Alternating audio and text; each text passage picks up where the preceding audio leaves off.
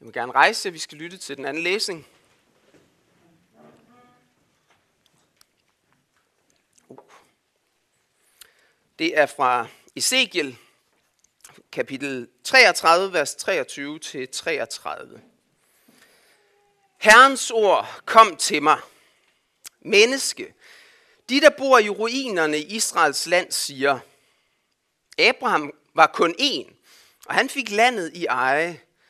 Vi er mange, og vi har fået landet som ejendom. Sig derfor til dem, dette siger Gud Herren. I spiser kød med blod i. Løfter øjnene til jeres møgguder og udgyder blod. Og I vil have landet i eje. I stoler på jeres svær, begår afskyelige handlinger og skænder anden mands hustru. Og I vil have landet i eje. Sådan skal du sige til dem. Dette siger Gud Herren, så sandt jeg lever, skal de, der holder til i ruinerne, falde for sværet. Dem, der er på åben mark, giver jeg som føde til de vilde dyr, og de, der søger tilflugt i klippeborge og huler, skal dø af pest. Jeg gør landet til ørken og ødemark. Israels stolte styrke skal forsvinde. Dets bjerge skal ligge øde hen, så ingen færdes der. Så skal de forstå, at jeg er Herren, når jeg gør landet til ørken og ødemark, på grund af alle de afskyelige handlinger, de har begået. Du, menneske, dine landsmænd sidder langs murene og i døråbningerne og taler om dig. De siger til hinanden, kom dog og hør det ord, der udgår fra Herren. Så stemler de sammen hos dig, og mit folk sætter sig foran dig. De hører på dine ord, men de handler ikke efter dem. For de handler efter deres egne elskovs ord. De jager efter vinding, for dem er du som en, der synger om elskov med dejlig stemme til smuk musik. De hører på dine ord, men de handler ikke efter dem.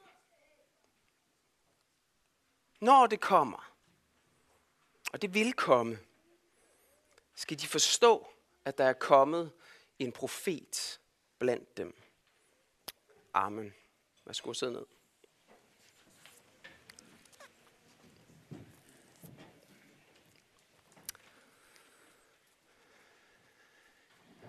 Jeg ved ikke, hvad du husker bedst, når du går hjem fra sådan en søndagsgudstjeneste, som vi er samlet til i dag. Jeg hørte her hen over sommeren en sige, at langt de fleste, de husker bedst, hvad de har sunget. Mere end de husker prædiken. Og det var ikke sådan super opmuntrende i virkeligheden som præst, lige for den. Jeg ved jo heller ikke, om det gør sig gældende her i kirken ved Tangesø. Jeg overvejede lidt, om jeg skulle lave et spørgeskema og ligge ude ved døren. Vi kan også bare lege, at I hele tiden skal tænke, at måske ligger der et spørgeskema ude ved døren, hvor I skal svare på, om I kan huske, hvad jeg sagde i prædiken. Det har jeg ikke gjort. Ikke i dag i hvert fald. Men hvis det nu er rigtigt, at der er nogen, der bedst husker sangene, så vil jeg egentlig gerne have, at I husker én sætning i dag. I dag er nådens tid. Sådan sang vi lige før. Og sådan er dagens tema. I dag er nådens tid. Og jeg vil godt begynde der i sangteksten. For hvis det er sandt, at mange virkelig husker og lader sig præge af det, vi synger, og det tror jeg, det er. Det gælder i hvert fald for mig selv. Ja, så er det jo også afgørende, at vi synger noget godt. Den her sang, i dag er nådens tid, den har jeg i virkeligheden nogle gange stødt mig på.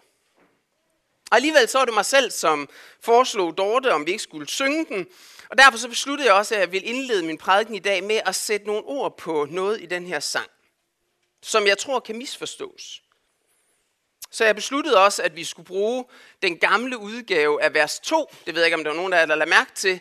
Der er nogen, der nikker. I virkeligheden så har jeg lidt fortrudt, at vi ikke også brugte den gamle udgave af vers 1. Det kommer jeg tilbage til lige om lidt. Men det nåede jeg ikke at give besked til Dorte, så det er min skyld. Men hvis vi lige kan få vers 1 op til at starte med. Når de er på den samme, så er det bare op med dem, Andreas. Hvis du har dem klar. Yes. Men det er vers 1, vi lige kigger på i første omgang. I dag er nådens tid. I dag er Gud at vinde. Nu kan alvorlig flid hans milde hjerte finde. Op, op til bedringsgråd og efter Jesus ja. Jeg ved ikke, om der er nogen af jer, der kan huske, hvad vi sang i den gamle.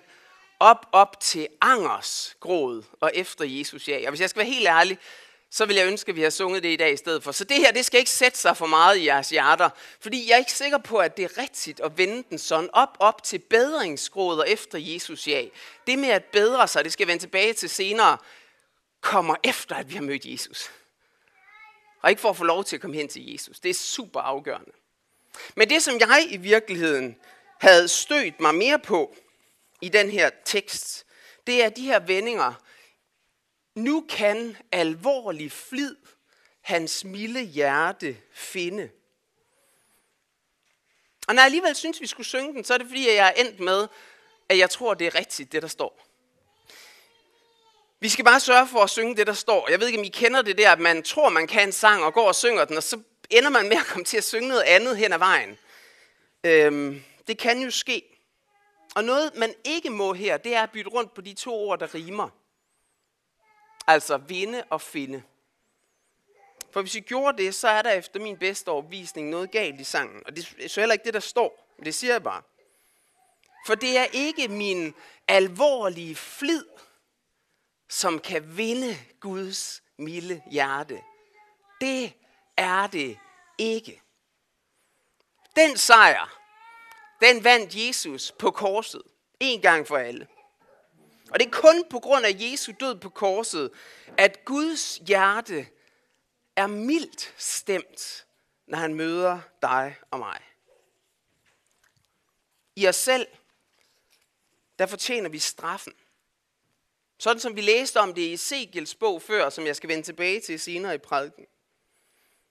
Men først lidt mere om sangen her. Guds milde hjerte har Jesus altså vundet. Men hvis jeg vil finde det, så tror jeg faktisk, at det kræver alvorlig flid. Det gør en forskel, om jeg leder. Det gør en forskel, hvor jeg leder. Jeg kan ikke vinde Guds milde hjerte, men jeg tror faktisk, jeg kan gøre noget for at finde det. Det gør en forskel, hvordan at du og jeg bruger vores tid. Om vi læser i Bibelen om vi beder, eller om vi ubevidst, eller måske endda bevidst, vender os helt væk fra Gud. Måske er der nogen af jer, som kan huske beretningen om den fortabte søn, og hvordan at den yngste søn, han sidder ude i svinestien i det fremmede. Og så står der, at han går i sig selv. Og han beslutter, hvad han vil sige, når han kommer hjem til sin far. Og så står der, at han rejser sig op og gik. Han gjorde faktisk noget. Der kom noget alvorligt flid ind over hans liv. Jeg tror, det gjorde en forskel, at han gjorde det, at han rejste sig og gik. Men jeg tror ikke, og det er lidt min pointe, jeg tror ikke, at det på nogen som helst tænkelig måde var det, som gjorde, at hans fars hjerte, det var mildt stemt, da han kom. For det fortjente han ikke. Men det var der forud, og helt ufortjent. Guds milde hjerte. I dag er nådens tid, så lad os med alvorlig flid lede efter Jesus og give ham plads i vores liv. Og ja, så valgte vi den gamle udgave af vers 2, da jeg mener, og det er jeg simpelthen nødt til at sige ærligt, at det, der står i Sanger Salmer og den danske salmebog, det holder ikke vand, så langt jeg kan se. I hvert fald er det dybt misforståeligt, eller let at misforstå. Se, hvor behagelig fremskinner nådens stråle. Og så står der, hvis vi har valgt den, sådan den man bruger nu, men det at bedre dig kan ej forhaling tåle. Måske din klokke slår i dag sit sidste slag. Nu læges sjælesår. Nu hedder det i dag. Det er for mig godt nok svært at læse anderledes end gerningsretfærdighed. Det at bedre dig kan ej forhaling tåle. Måske dør du i dag. Måske din klokke slår. Jeg hører det som poesi. Dit hjerte slår sit sidste slag. Du må bedre dig. Og vi er som kristne, som kristne kaldet til at bedre os. Ved Guds hjælp, ved åndens hjælp, ved helliggørelse i vores liv. Det er vi, og I har hørt mig tale om det, jeg som kommer hver søndag, og I kommer til at høre det igen. Det skal vi. Men skrevet ind på den her måde, så virker det som om, at det at bedre mig, det er det, som bare skal nås, inden mit hjerte slår sit sidste slag. Men kære venner, det er ikke det afgørende i dit liv. Det afgørende, det er, om du er vendt om til Jesus. Og derfor kan jeg bedre lide den formulering, som var i den gamle. Se, hvor behagelig fremskinner nådens stråle, men at omvende sig kan ej forhaling tåle. Om jeg er vendt mod Jesus, det er afgørende. Det er faktisk sådan, at nåden ikke frelser i sig selv.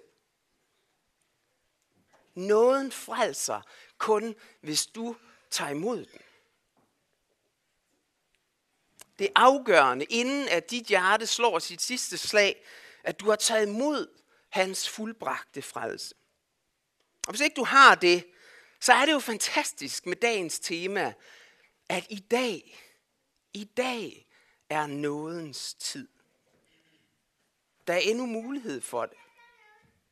Det at bedre sig, det hører med til livet med Kristus, men det er på ingen tænkelig måde adgangsbilletten til at få lov til at være med. Og så skal vi ikke umiddelbart snakke mere om sangen, så nu tror jeg godt, vi kan tage den af væggen igen derop. Nu vi vender os lidt mere mod teksterne. Men temaet er stadigvæk, i dag er nådens tid. Hvordan hører du munden den her sætning? Der er nogen, der hører den som sådan en alvorlig advarsel ind i deres liv. I dag er nådens tid. Bam, bam, bam, bam. Man kan næsten høre det. Alvoren, det er nu. Det kan blive for sent. Du kan dø. Eller Jesus kan komme igen lige nu, før det er for sent. Sådan er der nogen, der hører den her sætning. Og så er der andre, som mere hører nåden i det. Det er nådens tid. Er det ikke fantastisk, tænker de og siger de, at det er nådens tid. Tænk sig, at vi får lov til at leve nu. Lige nu frelser Gud mennesker. Lige nu er der tilgivelse at få, hvis du vender dig til Jesus. Det er vidunderligt. Det er fantastisk. I dag er nådens tid. Jeg tror, at vi skal høre det på begge måder. Jeg tror, at de her to opfattelser, de skal gå hånd i hånd. For det er fuldstændig fantastisk at få lov til at leve i nådens tid. Vi lever, og vi kan lige nu tage imod Jesus i vores hjerte og lukke ham ind. For første gang måske. Eller måske igen, igen, igen. Fantastisk. Men der er også den der alvor i teksten. Vi læste før i Hebræerbrevet, se til, brødre, at der aldrig i nogen af jer skal være et ondt, vantro hjerte, så der sker frafald fra den levende Gud. Men forman hinanden hver dag, så længe der er noget, der hedder i dag. Jeg synes, det er helt klart, at forfatteren til Hebræerbrevet har en advarende tone om, at det kan blive for sent. Der er et i dag, som er nu, og som vi skal gribe.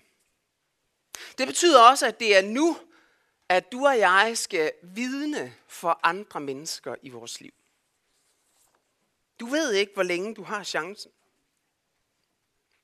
Måske sidder du lige nu, når jeg siger det her, og kommer til at tænke på en person i dit liv, som ikke kender Jesus som sin frelser. Og måske sidder du så og tænker, at en dag, ikke i dag, men en dag, så skal jeg altså også fortælle det her menneske om Jesus. Altså, når muligheden byder sig, men måske vil det være bedst, at vi lærer hinanden lidt bedre at kende først. Så jeg venter lidt. Og måske er det bedst at vente. Jeg er ikke Gud. Jeg er ikke Helligånden. Du skal lytte til, hvad Gud siger til dig. Det skal du. Så det kan være det bedst at vente. Men der er også den mulighed, og nogle gange tror jeg, vi glemmer det, at det bare er lige nu. Lige nu. Altså faktisk lige nu, som i, at det kan være, at du skal tage din telefon frem og skrive en sms. Skal vi ikke mødes i eftermiddag? Eller måske endda skrive noget om Jesus i en besked. Eller måske skal du rejse dig og forlade den her gudstjeneste, og så søge det menneske lige nu, fordi det er vigtigere, end at høre resten af den her prædiken. Det kan være helt ægte. Det kan også være det i eftermiddag, når du møder det menneske, at du skal tage chancen, også selvom hjertet det banker, og huh, hvordan skal det gå? Pointen er, at der kommer en dag, hvor du ikke længere har chancen for at fortælle andre om Jesus. Hvor muligheden ikke er der længere. I dag er nådens tid. Men det handler lidt om at fortælle det til andre. Men så er der måske nogle af jer, forhåbentlig nogle af jer, som lader mærke til, at teksten jo igen i dag, igen i dag vender sig indad mod os. For vi skal fortælle vores familie og venner og naboer om Jesus. Men hvad var det egentlig, der stod i teksten fra Hebræerbrevet? Jo, der stod brødre. Brødre. Se til, at der aldrig nogen af jer skal være et ondt vantro hjerte, så der sker frafald fra den levende Gud. Men forman hinanden hver dag. Brødre og søstre. Igen i dag, som så ofte før i bibelteksterne, så bliver vi mindet om, at det at være en del af brødre og søstre her i kirken, at se til, er ikke nødvendigvis det samme som, at du ikke bærer rundt på et ondt, vantro hjerte. Det kan ske. Det kan være, at du er på vej til, eller måske allerede er i frafaldet fra den levende Gud, som der stod alvorligt om i teksten. Hvordan undgår vi så det? Hvordan undgår vi det her frafald? Og det første, jeg skal sige til det, det har jeg næsten ikke lyst til at sige. Fordi jeg synes, det er, jeg synes, det er trist. Men jeg tror, det er sandt. Og det er, at vi kan ikke undgå det. Vi kan ikke sådan fuldstændig definitivt undgå, at mennesker, som allerede er med i kirken, ikke kirken ved Tankesø, nu taler jeg kirken med stort K, Jesu kirke på jord. Vi kan ikke undgå, at mennesker, der en gang var med, falder fra troen. Det er faktisk noget, som kan ske. Og jeg tror, det vil ske indtil Jesu genkomst. Satan, han kæmper. Og nogle gange så vinder han nogle sejre undervejs. En af grunden er måske, at vi nogle gange har svært ved at se forskel, når vi færdes med hinanden. Se forskel på den rette tro, og så det, som ligner og som vi derfor jo ikke gør noget ved, heller ikke ved de andre eller os selv. Jeg ved ikke, om I mærke til, hvor meget det lignede det rigtige i Ezekiels bog. Der stod, du menneske, dine landsmænd sidder langs murene og i døråbningerne og taler om dig. De siger til hinanden, kom dog og hør Herrens ord. Er det ikke fantastisk? De inviterer endda folk med hen for at høre Ezekiel tale. Så stemler de sammen, står der. Der er mange folk til synlædende. Og mit folk sætter sig foran dig. De slår sig ned, og de hører på dine ord, siger Gud. Wow! Det er en beskrivelse af enhver præst og enhver menighedsstrøm. De stemmer sammen. De inviterer, de sætter sig, de lytter. Det ser rigtig godt ud, men så kommer det. Men de handler ikke efter dem. De handler ikke efter dem. Hvorfor er det, at jeg tror, nej, hvorfor er det, jeg ikke tror på et kristen fællesskab, hvor man sådan kommer ind og går igen, uden at være en del af et ægte fællesskab, men bare sidder og lytter, og så går man hjem for sig selv. Det har jeg faktisk ikke særlig stor tiltro til, at det er en god måde at være kirke på. Derfor arbejder jeg og menighedsråd og hyrt lærerråd også på, at kirken ved Tangesø ikke skal være sådan. Hvorfor er det, at jeg bruger en del af min tid som præst på at sikre mig, at så mange af jer, eller gerne alle, er med i et mindre fællesskab, en celle, bibelgruppe, hvad man nu kalder det. Et mere forpligtende, nært fællesskab. Hvorfor er det, at det betyder noget for mig som præst at besøge jer og lære jer at kende? Hvorfor er det, at jeg bruger tid på det? Kunne jeg ikke bare stille mig op og tale til jer? Så jeg tror, at det er fordi, at vi har brug for hinanden i det kristne fællesskab. Vi har brug for at være medhjælpere, så vi ikke bare lytter til Guds ord, men vi også handler efter det. Og hvad betyder det? Hvad betyder det at handle på Guds ord? Det betyder først og fremmest at bekende sin søn for Jesus og modtage tilgivelsen og blive en kristen. Det er det første. Det er den første, så at sige, handling på Guds ord. Det er, at vi tager imod Jesus som vores frelser. Men det betyder også at handle på det i sit liv, at bedre sig, kunne man sige, for nu at blive i ordene fra salmen tidligere. Og vi skal som menighed hjælpe hinanden i forhold til det her. Og hvordan skal vi det? Det skal vi jo ved, at vi formaner hinanden. Det var det, som Hebræerbrevsteksten den handlede om. Og jeg ved ikke, hvorfor det skal være sådan. Det er super træls, men nogle gange så er det som om, at de vigtigste ting i livet er også de sværeste. Det gælder i menneskelivet generelt ofte, at det vigtigste er det sværeste. Og sådan er det også i kristenlivet, for jeg tror, at det er svært, det med at formane. Jeg tror faktisk, det er super svært. Men det er det, som teksten opfordrer os til. Se til, brødre, at der aldrig i nogen af jer skal være et ondt, vantro hjerte, så der sker frafald fra den levende Gud, og så kommer det, men forman hinanden. Og så ved jeg ikke, om der er nogen af jer, der kan huske, hvad de næste to ord de var. Det var faktisk rimelig vildt. Hver dag. Hver dag. Forman hinanden hver dag. Jeg vil gerne opfordre jer til, hver især, dig, som sidder her, og sørge for, at der er nogen i dit liv, brødre og søstre, som er så tæt på, så de har lov til at formane dig, og i virkeligheden også hver dag, hvis der er brug for det. Du må vælge aktivt at give nogle andre mennesker den mulighed. Nogen, som kan sige til dig, hvis du er kommet på afveje. Eller nogen, som kan sige til dig, hvis de tror, at du måske er ved at træffe nogle beslutninger, som kunne gøre, at du kommer på afveje. Lever du i syndens bedrag? Har du sluttet fred med synd i dit liv? Så er det vigtigt, at der er nogen, der er helt tæt på. Som kan formane dig. Og hvis du ikke har mod til at lukke andre ind i det der snavs i dit liv, så vil jeg gerne stille mig til rådighed. Det vil jeg også, selvom du har mod til det. Jeg vil gerne stille mig til rådighed til at blive lukket helt ind, også i de mørkeste kroge, hvis du har mod til det. Jeg minder i dag om muligheden for både samtaler med mig som præst. Der er nogle af jer gennem de sidste år, som har brugt det, og det er skønt. Og jeg minder også om muligheden for at bede om et egentligt skriftmål, hvor man bekender den synd og modtager tilsigelsen af søndernes forladelse. Ligesom vi gør det samlet her, men nogle gange kan det også være noget stærkt over at gøre det på det personlige plan. Velkommen til det. Men virkeligheden er, at jeg ikke er til stede alle tider, alle steder i kirken ved Tankesø. Og derfor er det så vigtigt, at I formaner hinanden.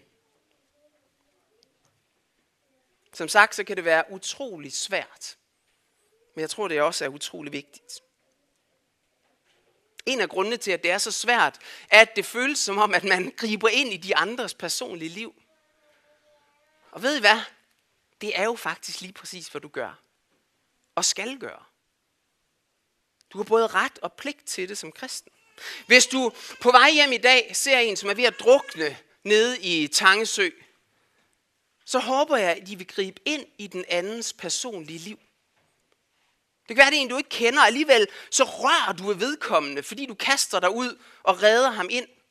Og jeg håber simpelthen ikke, at du først overvejer, om vedkommende vil bryde sig om det eller ej. Jeg håber heller ikke, du stiller dig op og råber ud og spørger om lov til mig. Jeg lige komme ud og redde dig.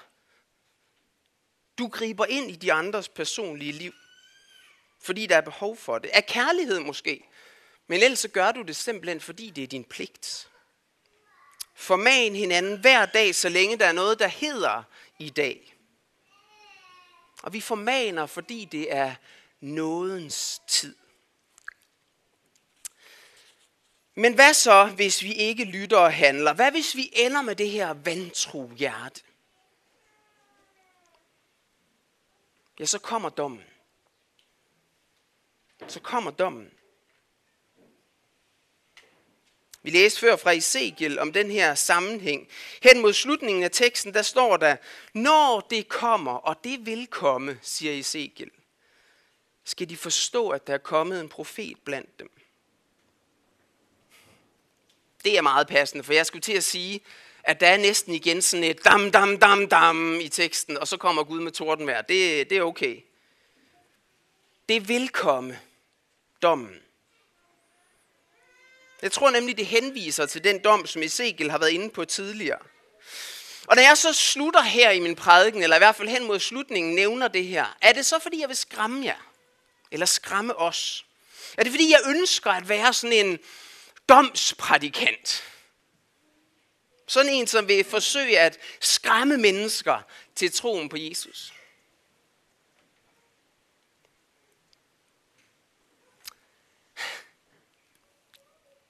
Jeg ved ikke helt, hvad svaret er på det spørgsmål.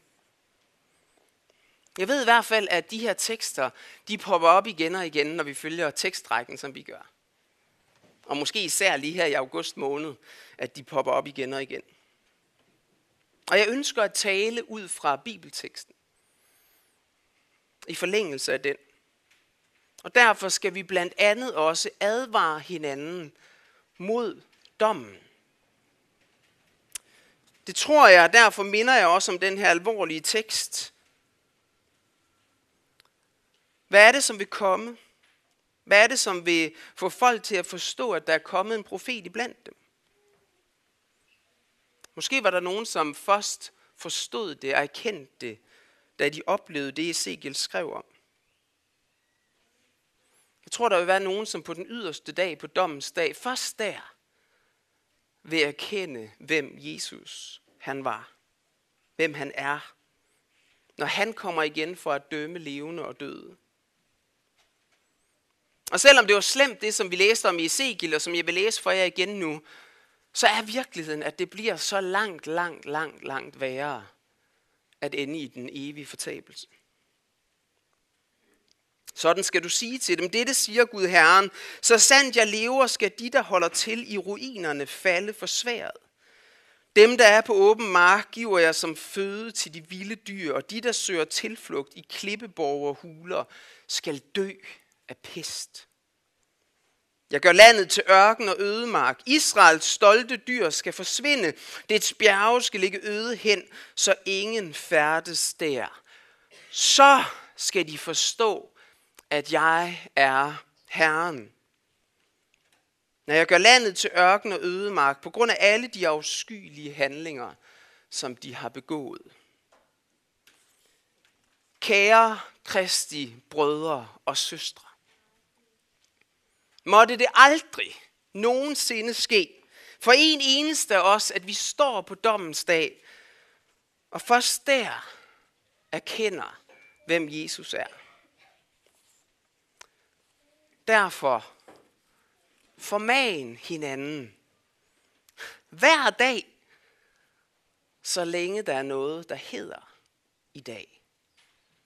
For i dag er nådens tid. Lad os bede.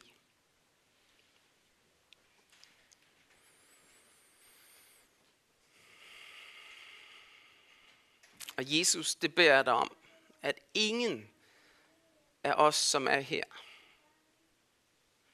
må gå fortabt. Jeg beder dig om, at vi alle må nå hjem til dig. At vi må tage imod din nåde, enten igen i dag, eller for første gang, hvis vi aldrig har gjort det.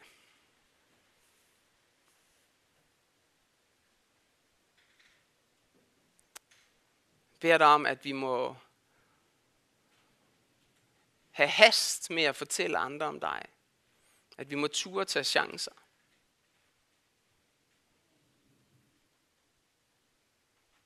Jesus, jeg beder dig om, at du må bevare os i troen på dig, så der ikke er et ondt vantro hjerte i os på dommens dag. Jeg beder dig om, at du må hjælpe os, for det er så svært det med at formane. Jeg beder dig om, at du må hjælpe os til at gøre det i kærlighed og tage imod det i kærlighed fra hinanden. Hjælp os, Jesus. Vi har brug for dig. Også i det. Amen. Jeg må gerne rejse jer. Og vi vil sammen sige, hvor Herre Jesu Kristi nåde og Guds kærlighed og Helligåndens fællesskab være med os alle. Amen.